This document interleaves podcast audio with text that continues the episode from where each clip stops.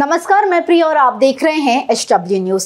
महाराष्ट्र नव निर्माण सेना के अध्यक्ष राज ठाकरे ने नेहरू, इंदिरा और सावरकर के मुद्दे पर बीजेपी और कांग्रेस पर जमकर हमला बोला है। राज ठाकरे ने बीजेपी और कांग्रेस से अपील की है कि वो इन नेताओं का अपमान न करे।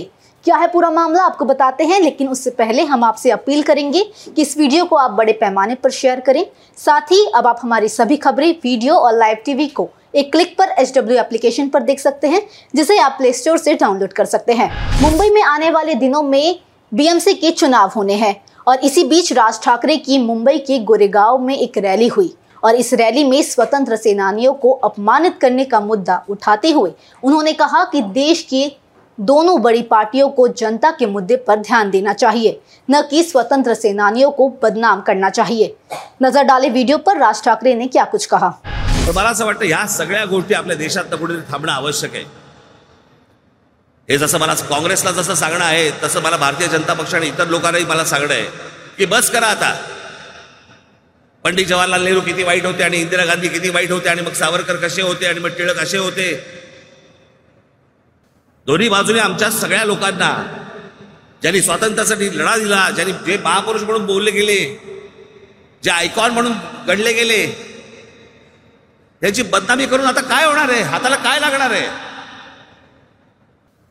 मी मध्यंतरी एक फोटो बघितला पंडित जवाहरलाल नेहरूंचा, असा सर्क्युलेट करत होते सगळ्या त्या सोशल मीडियावरती। काय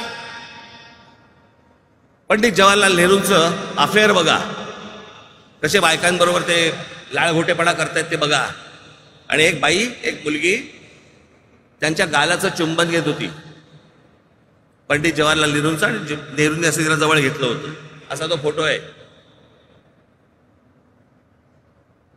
कोण आहे ती बाई, कोण आहे ती मुलगी? ती नेहरूंची नात होती।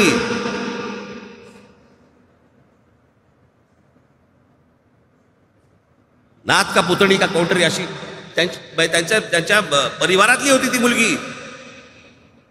पण एक फोटो काढायचा आणि फोटो काढून त्याच्यावरती काय द्यायचं, नेहरू बघा कसे होते।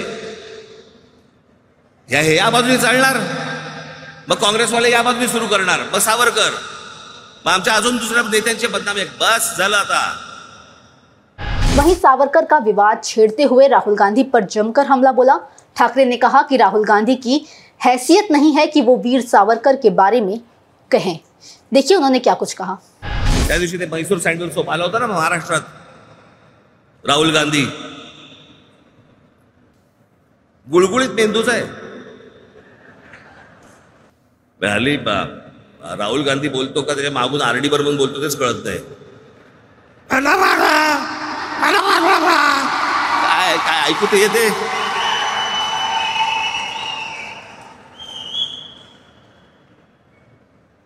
अरे गधड्या, तुझी लायकी आहे का रे सावरकरांवरती बोलायची?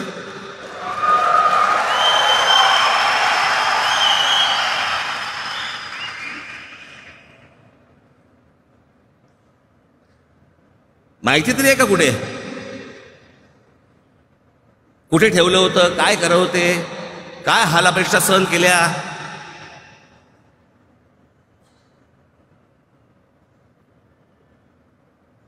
बड़े सावरकरांनी माफी मागितली, दयेचा अर्ज, एक स्ट्रॅटेजी नावाची गोष्ट असते, स्ट्रॅटेजी,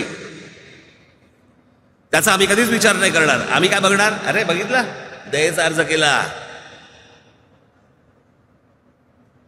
अहो सर सलामत तो पगडी पचास ना,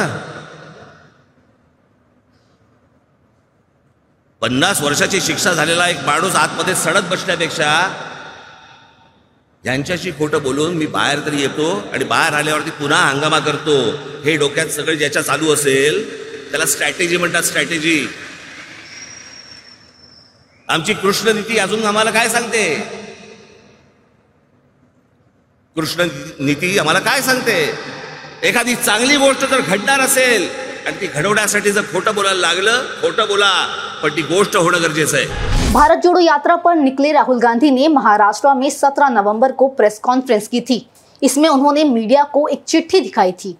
उन्होंने कहा था कि सावरकर ने ये चिट्ठी अंग्रेजों को लिखी थी। उन्होंने खुद को अंग्रेजों का नौकर बने रहने की बात कही थी। साथ ही डर कर माफी भी मांग ली थी।